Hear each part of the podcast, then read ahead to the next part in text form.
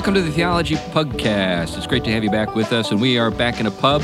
We've been in a pub a couple times now, but uh, I feel like I need to say that every time because, you know, we've done so many shows by Zoom.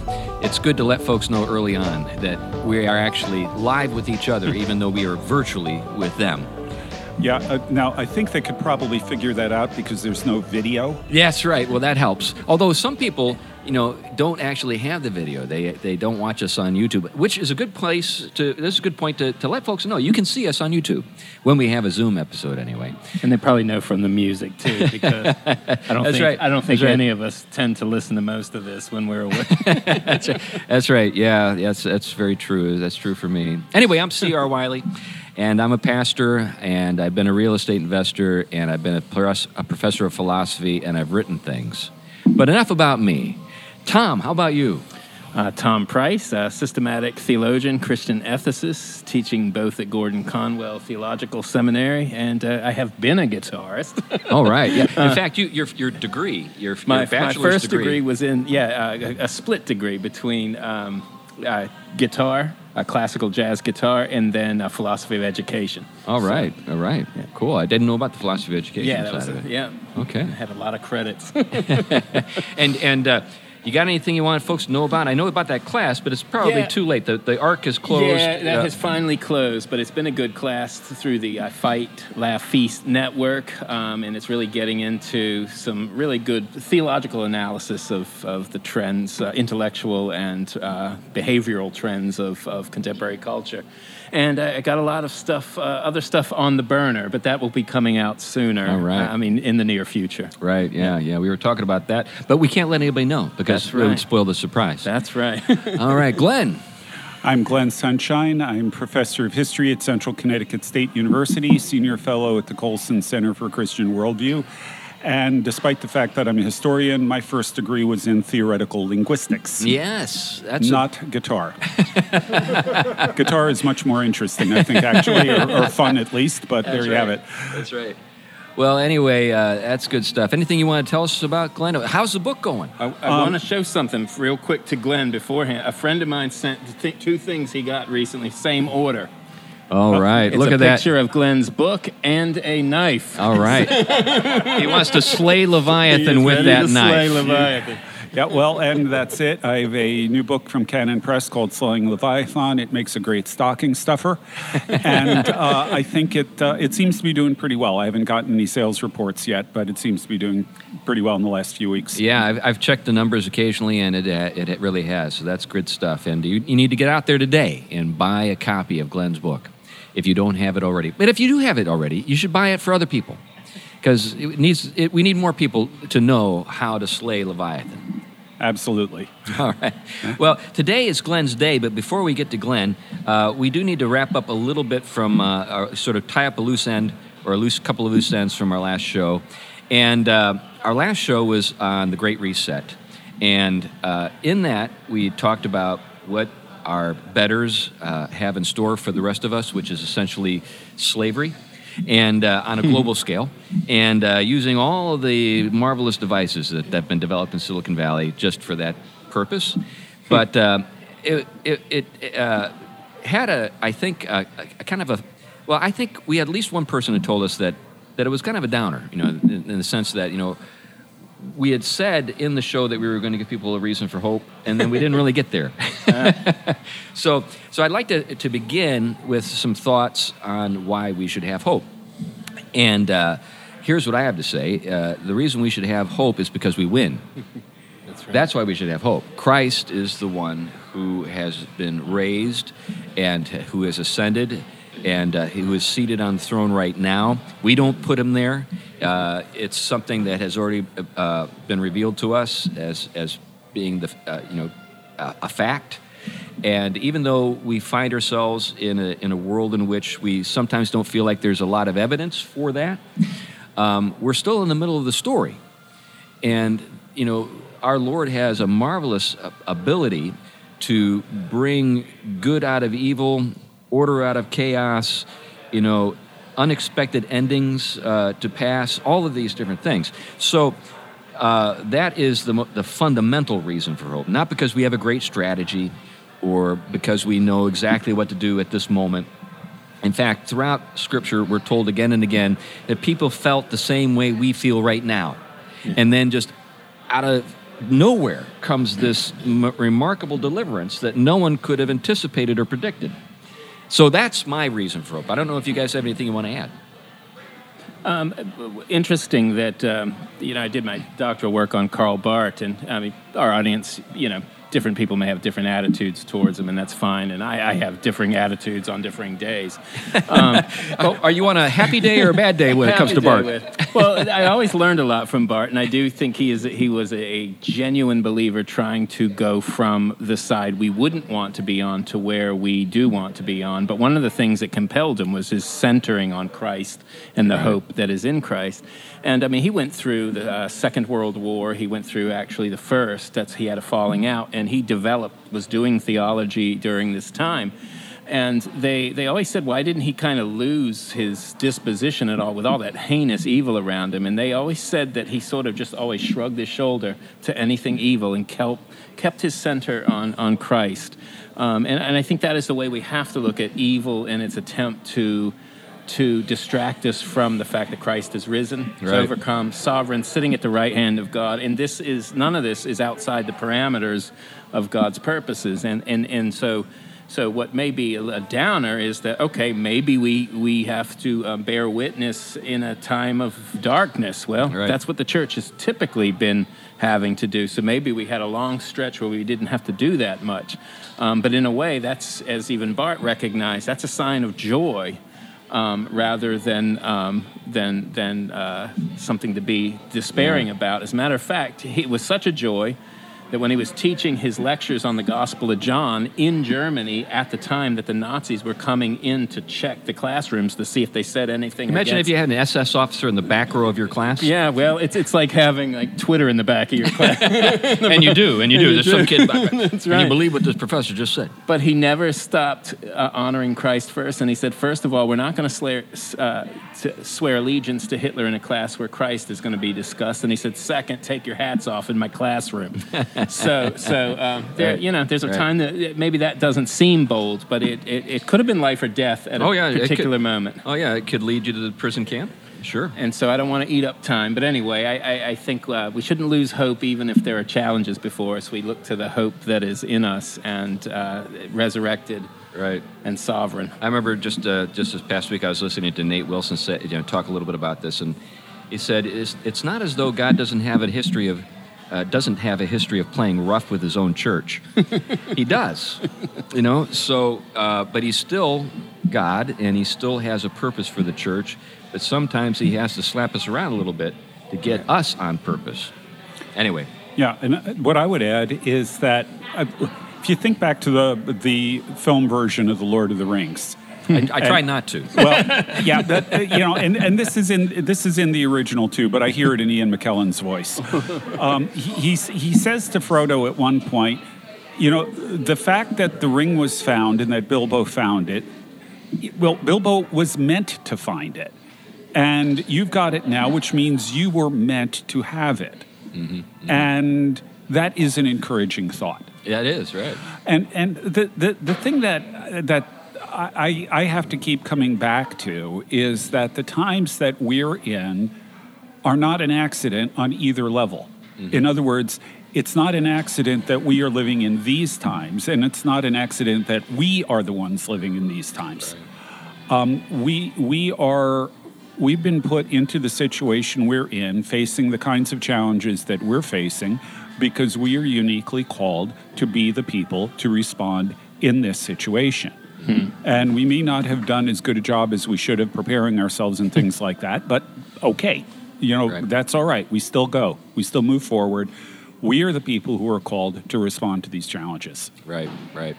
And that's an encouraging thought. And so I hope that uh, the folks who listened to last week's episode on the big or the, the Great Reset uh, will take some encouragement from that. And if you're wondering what was that episode all about, you know, well, you can go back and listen to it. anyway, And I have one, one last thing to say is I do love about one of the things I do love about sharing in this episode is whenever we need some commentary on what Scripture teaches, probably the best form of commentary is a little commentary on the Lord of the Rings. That's right. Speaking of that, so uh, Glenn, it's your day. What are we talking about?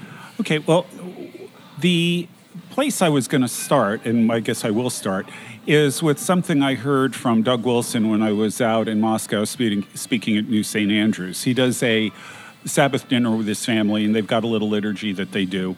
And in the liturgy, they summarize the Bible as, and I quote, kill the dragon, get the girl. Yes, I've been at one of those meals. I remember hearing him say the same thing. Right? And and that idea of, of summarizing the Bible as kill the dragon, get the girl got me thinking about a whole lot of different things. Now, And- for, and so- those, for and- those who don't understand it, the girl is the bride of Christ. It's the church. Right, right. So- and, and the one who kills the dragon is Christ, and, and the dragon, of course, is well the Dark Lord. Yeah, Satan. Right. Okay, so j- just just so we're clear that that's what's going on, but but what occurred to me, you know, when I heard that, it obviously connects into you Saint George and the Dragon. It, Yeah, go- yeah. It, it goes into Norse mythology, Sig- um, Yeah. Siegfried, um, right. on and on and on. There are example after example after example of this throughout mythology, throughout folklore, and that got me thinking about archetypes. That is, um, I, I, I, I think that this was Lewis or somebody reflecting on Lewis said that all of the stories that are out there, all the really good stories, are simply reflections of the great story. Hmm, hmm. There's a book out there entitled uh, Seven Basic Plots. Mm-hmm. And according to the to that to that author, and I can't remember his name off the top of my head, but I've got the book and I've actually read the book. That's saying something because I got a lot of books I've not Did it actually have read. its own plot? That's but but basically the, the point was is that universally anywhere you look in the world no matter doesn't matter what culture you're talking about there are only seven stories hmm. and maybe there's really only one what is hmm. what you're getting at Yeah, well, it particular. I mean, there are all kinds of, of really, frankly, negative stories out there. Yeah, you know, yeah. things like that.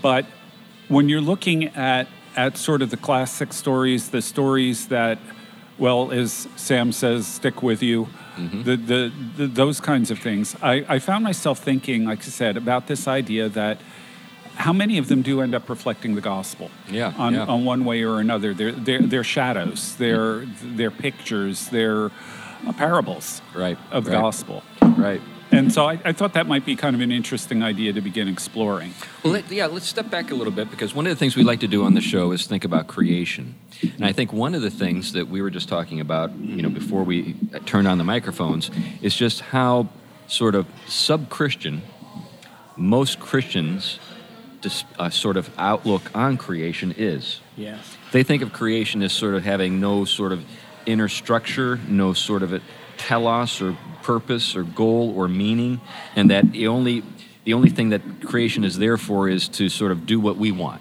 You know, That's right. we impress our will upon it to make it do things that we want. Uh, but what you're getting at here is that that sort of in the fabric of things, or maybe in the script, is uh, you know that, that we have in creation itself. There's a there's a kind of story being told. Yeah and, and that's absolutely the case uh, scripture I, I think is abundantly clear on that point Yeah. that you know even the idea that christ came in the fullness of time Yes. suggests that there is a there's a plot that there there things needed to develop a plot needs to develop and at exactly the right time christ comes Right. and accomplishes redemption and then leaves us to finish the job much like god began creating the universe and then left adam and eve to finish the job Right. Right. So you know they they they, they are sub creators. There's a larger work of creation that that is God's doing. And then they have something to do within that larger framework as sub creators, as, as Tolkien would say. right and in fact the, the term sub-creator comes from tolkien's essay on fairy stories Right. where his the the climax of the thing it's a very interesting essay worth reading you can find it free online. Um, the climax of it is something that he does that you know people who are familiar with him you know kind of see yeah and just agree with it. But it was a really audacious thing that he did. He finishes it by saying the gospel itself is a fairy story in the sense that he's talking about it, except it's a true fairy story. Just like with Lewis, he was talking about it being a true myth. Right. The myth, And- the myth becomes fact. Right. Yeah. Um, and so, w- in in this particular essay, where he's talking, but he's got a very specific definition of what he means by fairy story. Um, but he says that that those stories, the kill the dragon, get the girl type stories, are in fact um, reach their their ultimate example in the gospel, and it's the ultimate example not only because it is the most perfect of the stories, but also because it's true. Mm-hmm, mm-hmm. That's right. So all of these other stories are kind of expressions of the desire of the nations, as you like to say, Tom. Yeah. Yeah, and, and the, the fact creation on one end speaks and it doesn't stop speaking even eh, despite the fall. Um, and I think this is one of the, the areas that is, um, it, you know, it enters up a whole world of things that I'm not going to chase them. But one of the things is the modern conception of culture is very different than what a Christian conception would be, rooted in in sort of the the, the, the, the you know the fundamental determination of everything in Genesis, for example, um, because the, the modern notion of culture tends to be think of culture as nothing but the sign system of the human self. Um, whereas this is after something far more, far richer. That uh, that in the memories and the stories of culture and the telling of stories and the whole story aspect of cultures prior to kind of the, you know the way in which cultures moved from that to, to, to the modern world um, is much more connected to the way we are actually in part of the grain of the universe um, than um, than the way the modernist would kind of look at culture and stories as, as something more than the expression of creative selves, that being the end of it. you know, there's there's a way of thinking about this that maybe would be uh, it might help. Uh, you know, people who are used to working with materials like wood and stone and so forth. So when we think about, uh, you know, our um, our forebears, our ancestors, they didn't have the kind of machinery that allows uh, you to just pulverize stuff, grind stuff into powder, and reform it they had to work with tools with a limited range of, of, of, of uh, application.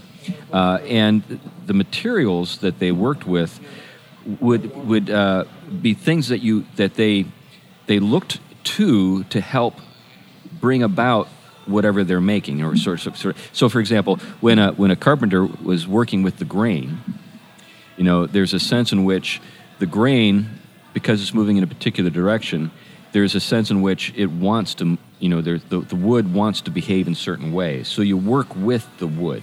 Now, today, you know, we have the power to just sort of grind stuff up and to turn it into MDF, me- medium density fiberboard. Just break it down to almost a, a atomic level. I'm, I'm having a little fun here, but just down to particles, and then just mix in a bunch of glue, and you get a perfectly flat surface that has no sort of inner structure or character, and uh, you can sort of shape it and mold it to whatever you want.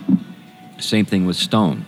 Uh, stone, various kinds of stone, you would work with the material and sort of bring to the surface its inner structure and highlight it and actually not just from a standpoint of its beauty, but also its sort of physical integrity, work with that to create what you wanted to make. But today, people don't think about the natural world, the creation in those terms. They have this modern sort of frame of mind in which uh, to make is is, uh, is is to take everything to a kind of a silly putty level, sort of break it down to its uh, you know in, in such a way so that it can be molded and shaped entirely according to the whims or the you know we see this with like 3D printing. You know, I've even seen 3D printing when it comes to like, uh, and, and and this is one of this is one of these horrific things in my mind, as, as, as you know, with regard to like buildings. So you have this gigantic robot. I've actually seen these things in action. Yeah, yeah. Yeah. Where where you The just uh, 3D print a building using concrete yeah, or yeah. cement. Yeah, yeah. And so now there are a lot of folks who just say, "Oh, isn't this a marvelous thing?" You know, think about what this means for, you know, uh, providing shelter to poor people in different parts of the world because it brings down the cost of construction to to you know a much lower level. And I think, well, but you, you're forcing them to live in a in this just horrific A storyless universe. yeah, and and I would actually there, there's a, a passage in On Fairy Stories that sort of speaks to that. Okay. Which I will probably get to in a second. But before I do that, the other thing you have to keep in mind is it's not just when we're making things; it's when we're well creating ourselves, when we're making people. Yes. You know, when you when you read The Lord of the Rings or when you read the Silmarillion, you find out that orcs are created, quote unquote, by by Melkor, Sauron's old boss. Um, uh, he he took elves and he twisted them. uh, It, sort of uh, in mockery of them, and trolls are made in mockery of Ents Right. but they you take something and you distort it, you twist it, you shape it into what you want it to be, rather than what it really is. Yep. Yep. That is our definition of identity today. Yes. Right. Your will imposed on what is the nature of things that are in front of you. And one of the things that people that no one seems to question is the purity of their desires. Right. So you know, in Scripture, we s we we're told that there are some desires which are evil, Right. yeah. and that they should be mortified. But we live in a culture today where, I mean, every desire can be uh, you know converted into profit. Yeah. Right. So you know, you, you want to become the opposite sex, we can help you do that for mm-hmm. thirty-five thousand dollars. Right, and and the thing is, it, it, mm. it's a rejection of what is. It's a rejection mm-hmm. of biological fact. It's a rejection of natural telos, the natural ends mm-hmm. of, let's say, sexuality, but any number of other things that people pull out and they twist and they distort, and basically they're turning themselves into orcs. Yeah. Yeah. Right. Right. Yeah, yeah, yeah. And, and I think what I mean, one of the ways they try to justify it is they say, you know, well, we suffer from the naturalistic fallacy, right? Just because you know things should be a certain way doesn't mean they ought to. Um, but no, we actually we're actually making that challenge to them. No, just because you desire things to be that way doesn't mean you ought to. Actually, uh, creation speaking um, speaks not from a place of creation right now being where it's supposed to be, but both attesting to the fact that it has a certain nature and certain ends, but also that they have been distorted, and especially the, the gospel is the fuller story. Well, let's that- let's, that let's go back though to the naturalistic fallacy because Yeah. what you have is question begging right there. That's right. What's what the, the very the very uh, objection Yeah. called the you know sort of labeled the nat- the naturalistic fallacy Yeah. uh, presupposes that there is no creator. Yeah. That there is no purpose sort of given to things that- measure, yeah. that, that that he's made, and so consequently you end up with a kind of atheistic kind of uh, well uh, ontology yeah, that's now informing a great deal of evangelical theology. yeah, yeah.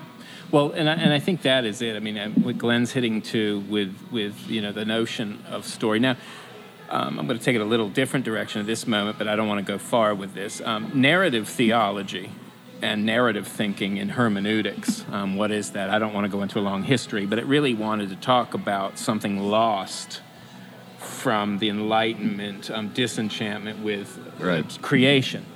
And it started to recognize that the way our psychologies and identities are developed are story based. And so that, that um, and, and so they wanted to say that kind of the modern world kind of piv- uh, polarized two extremes. Um, one would be the, the hyper rational, and therefore the cognitive and the propositional, like the fundamentalists. Right. ty- And then Well, the- this th- th- this is fun. this is when you reveal to fundamentalists that they're actually you know, Rational, crypto, hyper- crypto, yeah, crypto modernist. Yeah. yeah, yeah. And then the other extreme being the emotive liberal expressivist, right? Nothing, language and everything is nothing more than expression, uh, self-expression of. Um, the the narrative wanted to say no. Wait a minute. Both of those elements are true, but they're true within the narrative, and I- and I think they're they're right on that in the sense that that. Um, I mean, Scripture basically tells us that the fact that there is Scripture, which is a redemptive history, it is also it also reveals the metaphysics that govern it. Um, but the, the rational and the propositional and the experiential and the encounter are all within that plot line. And, and I think that they were onto that. Their problem was they had a very non-realist approach to it, which Yeah, they it wasn't to- really connected to creation. Yeah, they wanted to be able to say that we can make the narrative say anything we want. Ultimately, yeah. And then our narrative has. Um, and this is the reason why Star Wars is not worth anything anymore. yeah, yeah. Because basically, what you have is Yeah. is early on. You know, you had the you know the the very first Star Wars film and the second one. Those were informed by, well, the seven basic plots. You know, they they actually. So what you have now in storytelling is is I think the comparable to uh, atonal music. you know, the, you know when you think about t- you know music in terms of scale and so forth, Yeah. there's a structure yeah.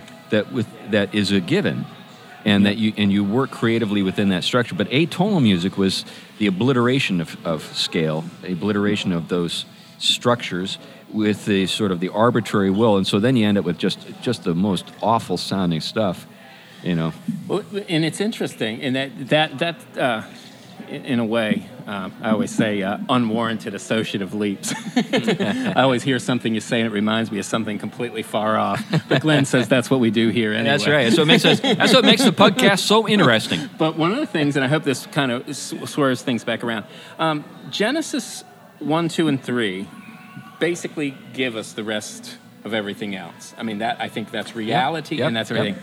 So, 1, 2, and 3, what do you get? A, metaphysics par excellence in history and therefore story par excellence.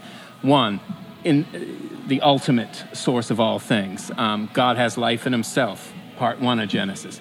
All creatures have life in God, part two. There's our create, uncreated, created being um, that governs the rest of the story. And then the story, the covenant story creation, fall, redemption, consummation. And so this whole frame from Genesis 1, 2, and 3, and all the distinctions, the kind of beings that there are, um, the, be- the fact of being, the kind of beings, and the purposes of beings, in- in- inform that whole story. that's right And Well, that becomes foundational, my argument would be, to everything about creation speaking. Well, any great, any great story, any good novel, uh, in some sense, has the be- the end in the beginning, Yeah, yeah. and it's just kind of a matter of unpacking. Yeah. Well, you know, it, it, to, to pick a, a um, pop culture example, if you look at the Marvel films, what happens in every one of them? You have an origin story, creation. Yeah. In the origin story, you inevitably have the hero fighting himself.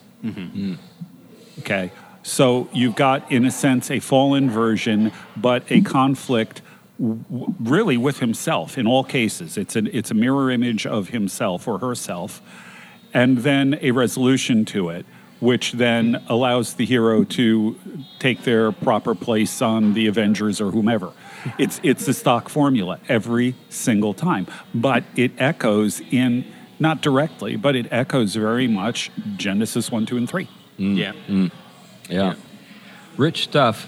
Now, I think that one of the things that people kind of recoil from is uh, when we when people start talking along these lines, people like us, um, there's a sense in which uh, there's a, a- a sort of the, I guess, the tincture of the pagan. And what I mean by that is the idea that if a story is in, wro- wrong in any any any one sense, then it's ruined in every sense Yeah. in their minds. They just sort of say, well, that part was wrong, so we just have to throw out the entire thing. Yeah. So that's why we can't, you know, uh, you know, learn anything from uh, Greek mythology or something like that. We just we just want to throw it all in the trash bin. But but that's not what we're saying. No, absolutely not. Um, you know, C.S. Lewis talked about this. You know, when he said, you know, it turns out that I, I hate to criticize Lewis here, but it turns out that more recent research suggests that Lewis wasn't entirely correct here. But he says all of those mythologies about dying and rising gods, says all of them are, you know, just because there are dying and rising gods in mythology doesn't mean that it's always false. That those things were, uh, you know, to use theological terms, they were a matter of common grace. Right. That people in those cultures got a sense, an inkling, a, an intuition maybe about what was necessary for redemption. And And, can- then it then it actually happens with Christ. Now the thing where, where Lewis went wrong is the number of dying and rising gods is nowhere near as large as it was believed to be in his day. Okay. You know, chronologically, most of those are actually post-Christian, but that that's a different issue. Okay. And, and interestingly, you have there as well, you have uh, sort of um, in the created order itself, speaking, even in light of the fall, because things falling to the ground and dying, um, you have still something that becomes a formative set of ideas from the natural, you know, um, agriculture, grains, dying, coming to life, seasons, everything established in Genesis prior to the fall, and then the fact of the fall still testify to the incarnation, Christ, his redemptive work, and resurrection. Right. And so you, you, I, I, I'm going to push that one step further. okay. The the great the grain falls into the ground, it dies. Yeah.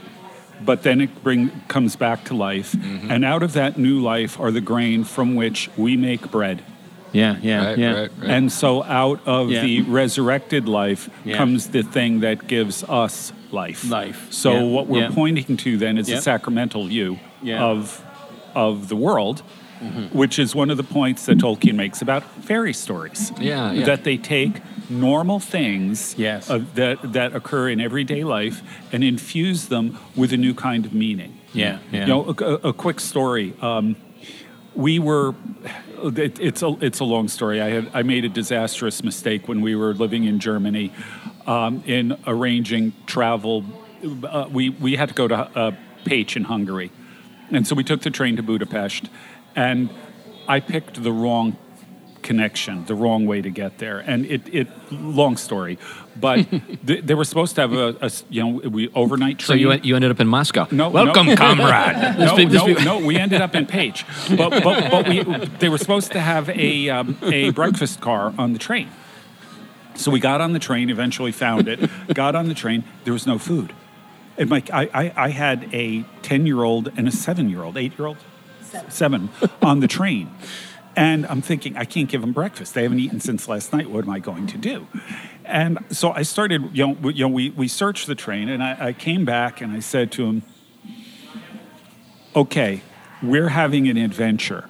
And you know what Bilbo says about adventure? They're nasty, unpleasant things that make you late for breakfast. we're having an adventure. And I said that just to make light of the situation, to try to have the kids, you know, not not and they were great. They were troopers. They did they did really well. I found out just a few years ago that you know decades later that that really made an impression on Elizabeth, my daughter. Hmm. And because she felt like at that point she was connected to the story. okay. Hmm. Something, the, the, the thing that, that fairy stories do, fantasy does, mythology does, is they take these common things of everyday life and they turn them sacramental. They mm-hmm. give them a higher, a greater significance. Right. Even missing breakfast. Right, hmm. right, right. Yeah, and you, you feel like you're participating in some larger story. Exactly. So, so one of the problems with modern stories, you know, is they're so sort of historically contextual and contingent, and sort of mean they they refer to nothing beyond themselves. So that even in the midst of the story, the hero or the heroine doesn't really feel like he or she is plugged into anything bigger than herself or himself. Um, and while you know you can make a good novel out of something like that, uh, y- y- people are longing for a way to connect with reality in their lives now, here in this world. And I think want to take it one step beyond that. They want to see that their lives in this world, in the here and now, mean something more than just their lives in this world in the here and now. That's right. They Well- want to go past fact to meaning, as I keep right. saying. Right, right. And, and and it's interesting. I mean, it's a question I have kind of for Glenn as a historian. But before I do that, I have to give the audience a little description. If you haven't been to Europe and have not ridden on the train system, for example, um, when if you don't know the language well, you tend to hear this at every stop. And uh, you usually have to ask somebody who doesn't completely understand your attempts to speak their language, what stop is it? So it's very easy to get on an adventure very quickly when you're traveling. I, I did very similar. Especially when you're trying to deal with Hungarian. yeah, yeah. And so uh, and I had it happen in Italy as well. I, I, I think I went around Italy about six times before I ended up where I needed to be. Um, but but uh, uh, the historian question would be this. Well, we often talk about, especially as, as Protestants, about sort of the historical grammatical emphasis of the, the meaning of the biblical text for itself, the biblical story, if you will. And there is a, a, a huge significance in that. But, but history, in the history of redemption, grounded in the whole story of Scripture, and then, of course, larger, the story of creation um, that, you know, which, which Scripture unpacks for us um, is oftentimes very different than what we would say the modern approach to history that tends to, to be indebted to this history of fact and from, from the nominalist tradition, where it's the individual particulars of every given moment that have the only meaning. And therefore, Scripture has to kind of almost bring itself down into that world of just this particular, this particular, this socioeconomic situation. And that becomes the meaning frame for the biblical meaning rather than the transcendental story of Scripture, it's metaphysical, and then the covenantal history across time told in the story. So it's almost like, for example, if you were talking the Silmarillion, to understand um, the, the, the one particular aspect of that story, you'd have to go to Tolkien, everything that was going on in his historical situation, everything else to get the meaning of that, rather than seeing actually what he ended up developing as a story and a plot line and and a, a, a realm of the fairy, if you will. Yeah, and I, I, would take that even further in that, you know, in the Middle Ages, they they overdid this, uh, working out of. It ultimately goes back to a, a second century church father named Origen but yeah. um, they believed that every passage of Scripture had four separate meanings the literal, yeah. the allegorical, the anagogical, and the tropological. And I'm not going to bother defining those because it's not important for present purposes. that's but another show. That's another show. but, but, but, but the point was, uh, you know, they, they, they shoehorned something into all four of those categories for every passage of Scripture and it was obviously a you know uh, you know you, you, have to do some real gyrations to make that happen. Um, so when the reformers came along you get luther who says no scripture has only one meaning and that meaning ultimately is salvation in christ. New testament is mostly literal old testament is mostly figurative but it all points in this one direction.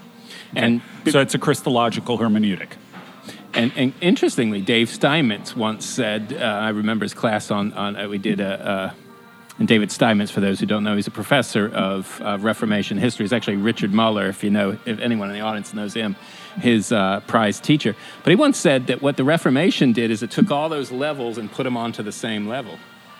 So he said they okay. actually, they, he said he didn't get, uh, Luther and the rest of the early reformers didn't get rid of per se of all of them, but they put them on the same level. So I, I don't fully mm. understand that at this point. I just wanted to throw it out there. well, what happens from there, though, is you begin pushing that idea of a single meaning of Scripture. Mm-hmm. And then, you know, it, you, you see this with, um, you know, on some level, even with the Puritans, although not quite there yet completely. Mm-hmm. But then when you start moving toward early Enlightenment and Enlightenment rationalism, yeah. that's when this historical grammatical approach to reading the text takes over completely. And the problem with that is that you can spend so much time looking at the context and the details of what was going on when Jesus told this parable. Even if you're a good, yeah. you know, inerrantist, yeah. you can spend so much time focusing on that that you miss the fact that the idea that there's only one way to read it is a modern distortion of the way people in the period understood scripture. And one of the things John Webster, my my doctoral father, said is what ends up happening when when that happens is um, the particulars of history that we want to force scripture into meaning are read in the level of naturalistic fact, not mm-hmm. as sign. Right, right. And in the whole Christian tradition, I mean, yes, it went, like you said, overboard with the sign at some points, but it lost the sign character of everything within in, within within creation. So no mm-hmm. longer did the visible manifest the invisible attributes of God. Now all of a sudden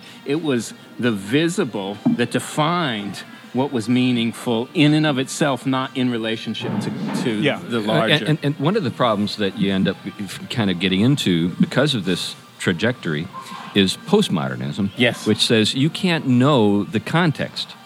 So you can't know anything at all, Yep. even at that level. Yeah. So you just think about the fact that you know you're an historian, and uh, uh, Glenn, and and to know the context of a situation, the more you get into history, the more detail you discover, the sort of the richer it becomes, the more, I guess, overwhelming it can become.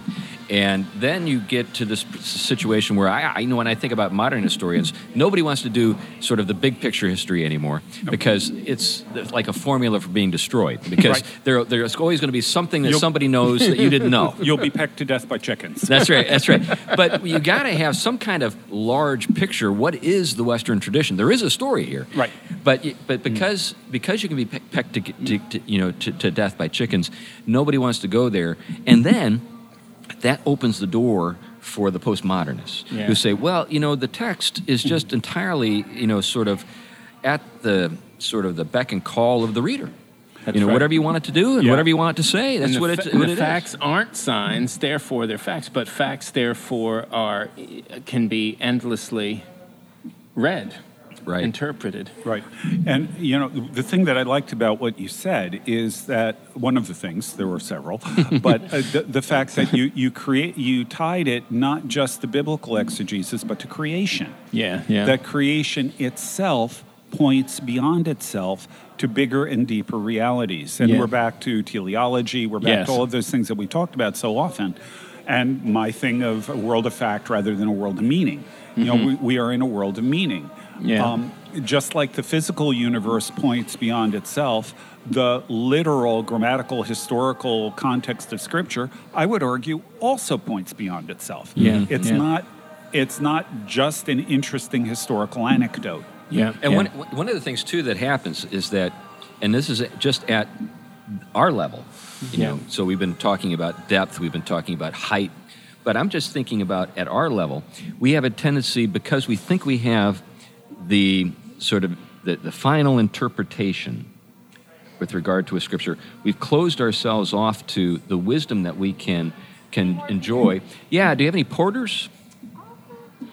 Actually, unfortunately, we do not right now. No porters. Um, I do have some in a probably a can if you'd like. Yeah. What do you got in the can with porters? There is a peanut butter milk stout. Ooh. The drafts, un- unfortunately, aren't pouring. Over Oh. there. Is that what you've seen on the? Okay, yeah.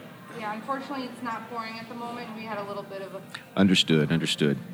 so If we you- have a BBC Coffee House porter. That'll I'll do that. Yeah, with a nice Okay. cold glass. I, th- I Yeah, that'd be great. That was out, so I hope it's still in. But I'll do a sea hag. If, sea? Um, but uh, Yeah, and I- hopefully that's in there for you. Yeah, I hope so. Also, also And, and for the record, the fact that the only thing they had on draft was uh, in the dark beer category was the peanut butter milk stout, is why I'm drinking cider. So so I, I still remember what I was talking about. So never fear. So so what we have is a sense in sense in which because we we and and what got me thinking about this is the story of Joseph, and I've talked about this before. Yeah. So when we look at Joseph's story, because we say hey, isn't it marvelous how Joseph's story is a, is a this marvelous illustration of God's providence? Uh, we we just sort of stop learning from the story th- other things that could be learned. like example, uh, in my mind anyway, uh, how uh, big government enslaves everybody. so, so in the story, of course, you know, Joseph is God's instrument to save his family and other people from this famine that's about to, you know, ravage that part of the world. But did Joseph really have to push such a hard bargain on everybody? know, think about what happens. So, you know, with each successive year that the famine goes on, uh, Joseph uh, requires the people who come for help uh, to exchange something for what, right, is there in the storehouse. And uh, eventually, uh, they run out of stuff to exchange for the food. By the way, exchange for stuff that's in the storehouse that they supplied That's to the exactly storehouse. That's exactly right. For seven years, they gave twenty percent, and now because it's Pharaoh's, uh, Joseph drives a hard bargain, and to the point where he drives the entire population, not just the Hebrews. I'm not talking about the Hebrews. I'm talking about the Egyptian population Ah. into servitude, indentured servitude. So anytime you think that the big guy, you know, we call the federal government or whatever you want to call, it, is is going to provide you something for nothing bailouts, what have you. You are deluded. There is a lesson to be learned in that story that does not have to do with providence sort of exclusively. It, I think, has to do with providence. I'm not saying it doesn't have something to do with providence. I'm not saying that it has nothing to do with, you know, the larger story of redemption. But I do think if you're looking for insight into the ways of the world and you're trying to, to, to grow wise, uh, if you're trying to, to, to understand how things work, there's a lesson to be learned, and that is uh, the man, big government, uh, is out to get as much of you as it can get. And that shows up in every story, doesn't it? I actually have this back east brewery porter. I'll You take wanna that. that one? Sure. And I'll get you a new glass. Sure, that'd be great. Okay, so the uh, Thank you. we got Appreciate it. good news here. We got a porter here and a new glass coming. Anyway, so I, I took us on a little uh, Detour. detour. there, but uh, but I think it served the larger point, and that is that there are different things that are going on in Scripture. right. There, there are multiple layers there. Right. My favorite example is if you go to Chartres Cathedral, there's a window there that has the story of the fall in the garden, and it is combined with the story of the Good Samaritan.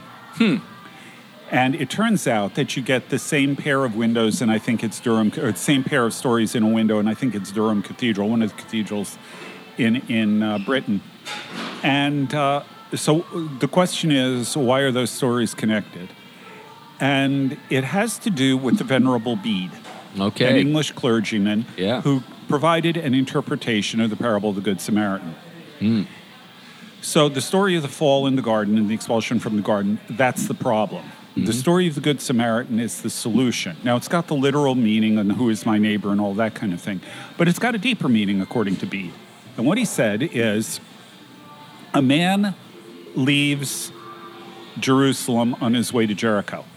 Thank you. Jerusalem is representative of the city of God. It's Right. therefore heaven. Right. Jericho is representative of the world. Therefore, the man who is leaving there is Adam. Hmm.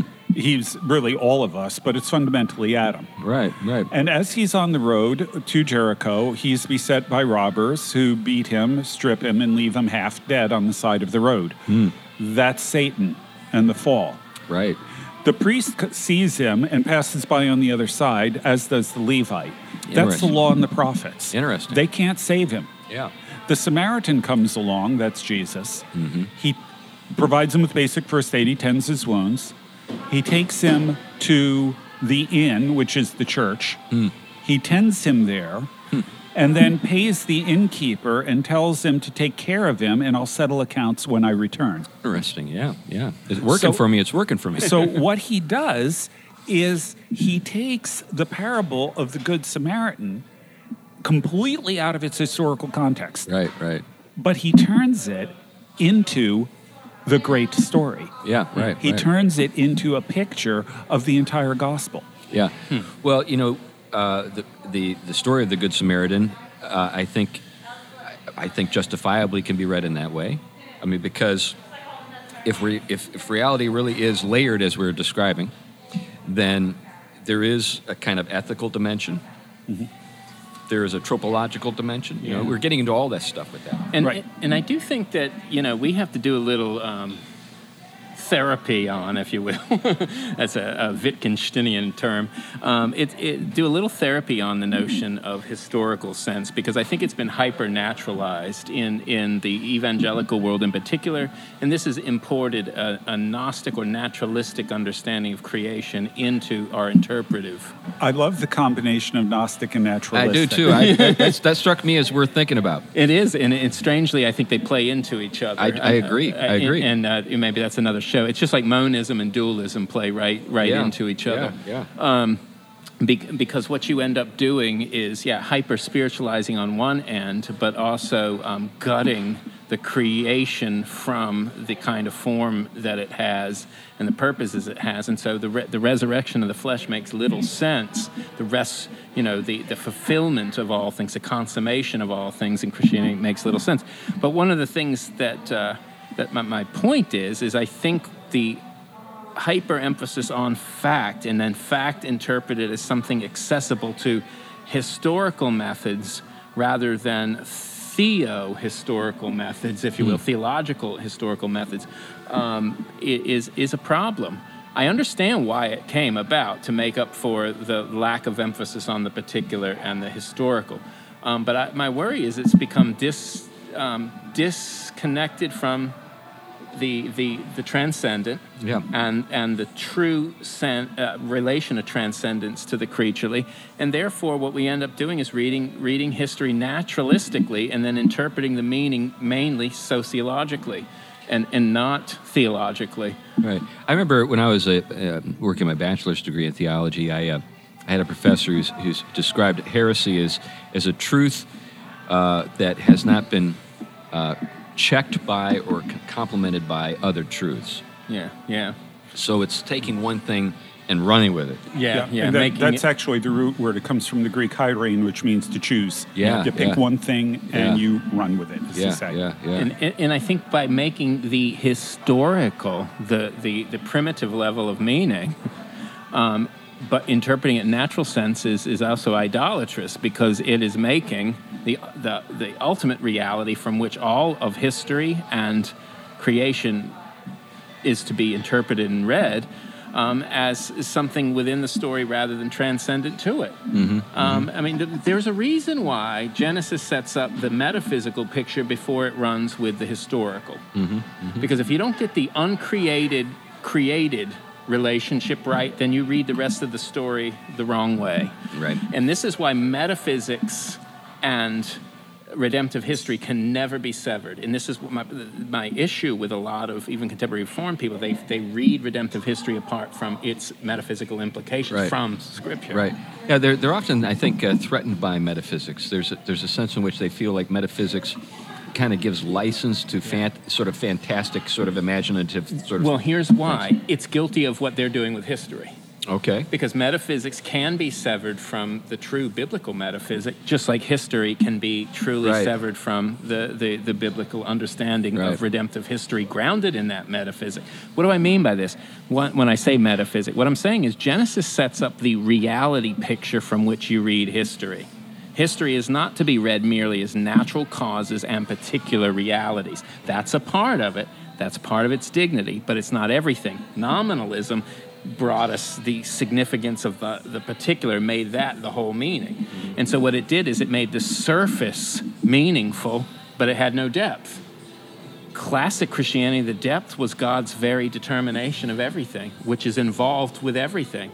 I cannot be right now without God actually being the source of my beings. Therefore, I'm a dependent being. I'm not the reality from which I understand myself. God is. Same with history. Yeah, you we- cannot read history apart from the transcendental Right. And, reference and, point. and, and if you're looking for some scripture, folks who are mm-hmm. listening to back up what Tom just said, just read Acts chapter 17, where Paul makes that very argument. Yep. Yep. In him we live and move and have our Have our being. being. And he's quoting a Stoic philosopher. you know, Yeah. people don't realize that, but that's what he's doing. And, uh, and, and, and by the way, uh, the, uh, the home of uh, uh, Paul, Tarsus, Yeah. was a center of guess what? Stoic philosophy. Philosophy. It was is renowned in the ancient world for that. And if you want to look at it from a different way, let's just take it to you know for all the theological heads out there. Let's look at look at it from from our understanding of the doctrine of Christ. Okay, three gospels are telling us if you want to understand Christ and his mission, look at the historical lineage that he comes from, mm-hmm. all the way back to Adam, all the way back to Abraham, all the way you know the different lineages. But John's gospel is going to give us something uh, in addition It says if you want to understand all those other gospels, you've got to understand Jesus even prior to. And Jesus says, You want to understand what I'm up to, you can look at my works. Right. That should testify.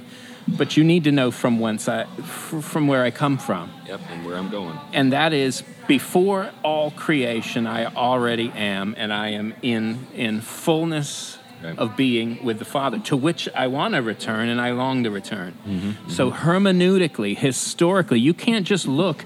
Um, look, um, Jesus asked the people who could experience him historically. He said, "Who do you say I am?" Well, who do you say I am? Who do other people say I am?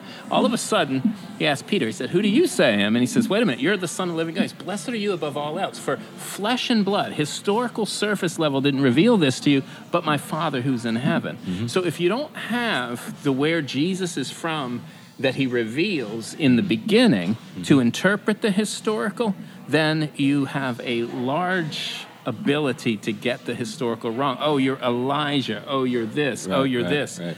But you're not. Um, you're not the Son of the Living God. That is something that's not available on the mere historical. Right, Now yeah. there is no mere historical, and I think that's Glenn's point today. Right, right. But yet we get the start of John's gospel. In the beginning was the Word, and the Word was with God, and the Word was God, which is a marvelous Yeah. verse to reflect on at a number of levels. But it gets to your point. You know, we get the beginning. You know, uh, with the telling of the story of the Lord in Matthew, with the Yeah. genealogy, the historical. That's right. And if you're going to read his historic manifestation, you have to see it in light of the theological before the historical redemptive. Right. Okay. I want to try to tie a couple of things together here. That'd be good because we're getting close to the end of the show. Right. And we went a So- lot of places. Yeah. So I I want to I want to go back to even before Kill the Dragon, Get the Girl. Remember that? Oh yeah. I- and th- I, I'm going back to Tolkien's essay on fairy stories. right. And I think he has a paragraph in here that, you know, without the context, it's a little bit difficult at the beginning, but I think it speaks to the world we're in now. Um, this is what he said. Uh, he's quoting someone here The rawness and ugliness of modern European life, that real life whose contact we should welcome, is the sign of a biological inferiority, of an insufficient or false reaction to the environment. This is the guy he's quoting. The maddest castle, then Tolkien continues, the maddest castle that ever came out of a giant's bag in a wild Gaelic story is not only much less ugly than the robot factory, it is also, to use a very modern phrase, in a very real sense, a great deal more real. Why should we not escape from or condemn the grim Assyrian absurdity of top hats or the Morlockian horror of factories? They are condemned even by the writers of the most escapist form of all literature, stories of science fiction. This is where it gets interesting. Yeah. These prophets often foretell, and many seem to yearn for, a world like one big glass roofed railway station. But from them, it is as a rule very hard to gather what men in such a world town will do. They may abandon the full Victorian panoply for loose garments with zip fasteners, hmm. but will use the freedom mainly, it would appear, in order to play with the mechanical toys in the soon cloying game of moving at high speed. To judge by some of these tales, they will still be lustful, vengeful, and greedy as ever, and the ideals of their idealists hardly reach farther than the splendid notion of building more towns of the same sort on other planets. it is indeed an age of improved means to deteriorated ends. Yeah. Right. Yeah. This is the vision of the Great Reset. That's right. It's the hmm. vision of the Great Reset. And what hmm. Tolkien is saying is we need to recover a different view of the world, a different vision of the world, which he sees found founded primarily in these fairy stories. Now, we mm-hmm. didn't get into his discussion of imagination and fantasy and what all these words technically mean. But basically, what we're looking at is, you know, his solution is to see ourselves in a bigger world and to use a bigger world than just the world of the here and now of facts and machines and, and jobs and all of that sort of thing. It, it's to recognize that the common things of bread and wine and, and, and the forest and the sunrise and the moon and all of these things point beyond themselves to something greater. It's the idea that we live in a world that is fundamentally sacramental, that points beyond itself to greater meanings, to greater realities, and that we are, in fact, where we are right now, participants in the great story. Yeah. And, and that, that what that means is that our lives matter. Our lives have real significance beyond just what we do in this world. Right. And once again, that we are where we are at this particular time, at this particular place in history, not by accident, but by design. Right. That God has designed and placed us where we are and designed our circumstances as He has to accomplish something bigger and greater than anything that we can possibly think or imagine. Right. And that's the message, I think, of Kill the Dragon, Get the Girl. That's the message of the fairy stories. That's the mes- message of fantasy. And it's really the fundamental problem with the Great Reset and all these other things we see around us. It's a rejection of what is ultimately really real. Yeah. Yeah.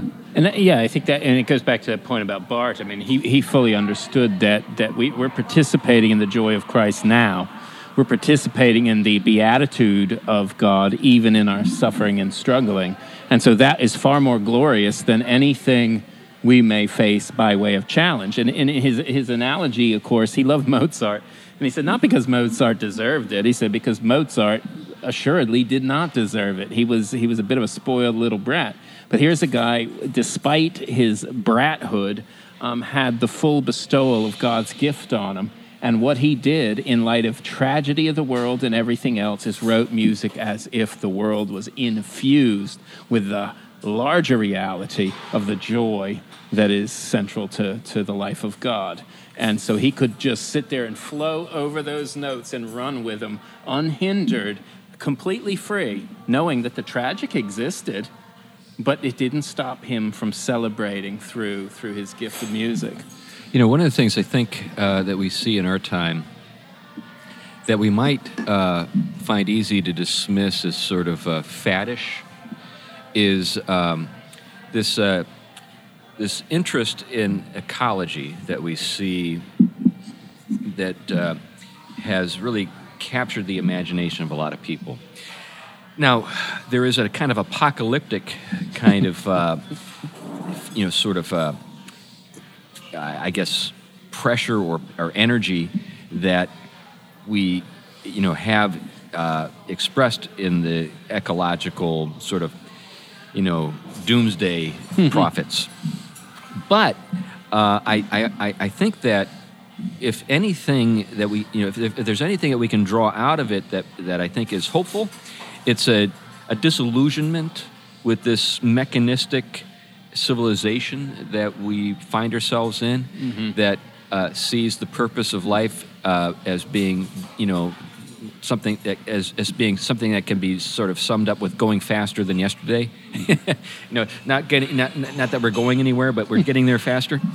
Um, I think uh, there's something to, to, I think, be encouraged uh, by with regard to this this phenomenon, this uh, thing called the ecological movement, and I think um, it doesn't go far enough. Obviously, it doesn't. It doesn't see the meaning of creation. It just knows that creation is important, hmm. and and they may not even be. able You know, many many ecologists are not even willing to use the the word creation when Yeah. they speak of it, but they have a sense at a kind of gut level Yeah.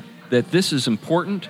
Now they'll try to justify their interest in it with, you know, well, we need to make sure that we take care of it because, after all, if we don't protect biodiversity, we'll be, you know, it'll harm our, our, our you know, the, the survival prospects of our descendants and stuff like that. You know, they'll, they'll try to reduce it to some kind of utilitarian, you know, thing uh, that the that the ecological movement is is serving. But I don't really think that's that's really what's driving these people. I think there's a kind of gut level sense that creation is important and that we are its stewards. We are the stewards of creation.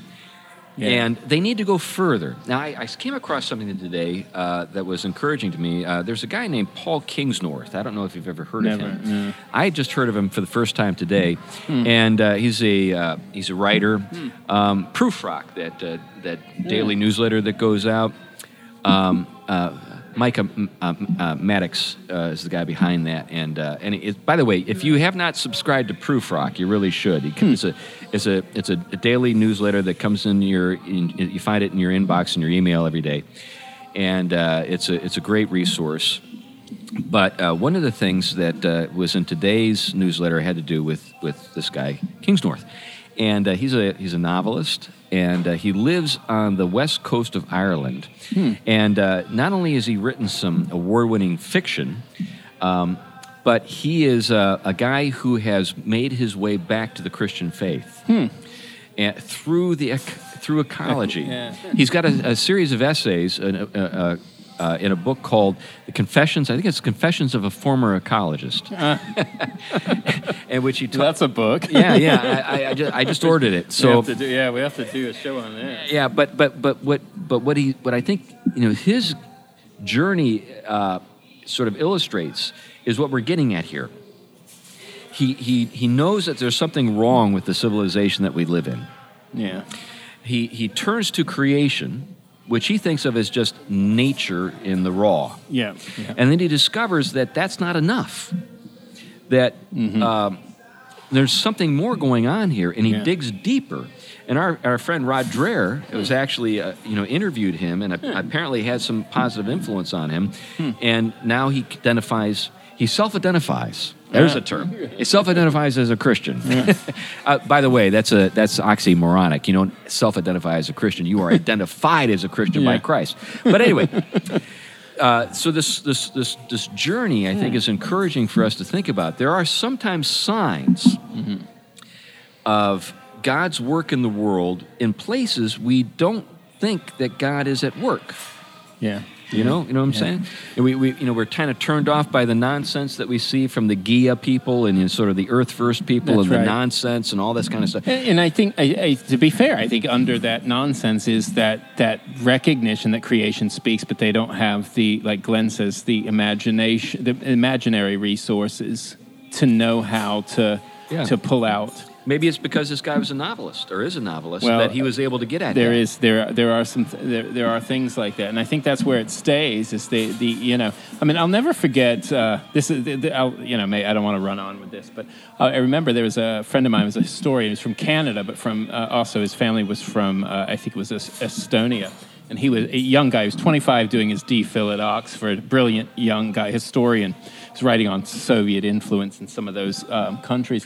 He married a girl from Sweden. Well, anyway, they went on a little trip on their honeymoon to some isolated area of Wales. They were sitting in a pub, and they actually were listening in on the conversation. It wasn't all done in Welsh, but they were talking about the, one of the groups of people there were talking about seeing a fairy the other day Wow. and they were talking about it not as a, a story or a Right, right. realm, but as something they actually encountered. Yeah, it's yeah. part of their imaginary, social Right. imaginary, to use Charles Taylor term. Yeah, right, You know? right, right, And right. so that stuff's not not gone. Well, I remember hearing not too long ago about a protest in, in Iceland, of all places, uh, concerning a, uh, a highway that was being laid in a particular part of the island. And there was a protest because there was a fairy mound that was going to be another place. Yeah, that, another that was going to be disturbed by the. But anyway, we should wrap it up. um, anything you want to say as we conclude, Glenn? Uh, I think I gave my closing speech already. Okay, and and I, I think I think I've said everything I've got to say. How about you, Tom? Yeah, oh, no, a great topic, but I think we took it in a million directions. So That's what they pay us the big bucks for here at that's the right. Theology Podcast. anyway, we They pay us big bucks. one Why, ha- why haven't I heard about this? one day. Well, we appreciate those who listen, and we know that uh, uh, our audience is out there because uh, we get notes and texts and even phone calls and emails from you folks.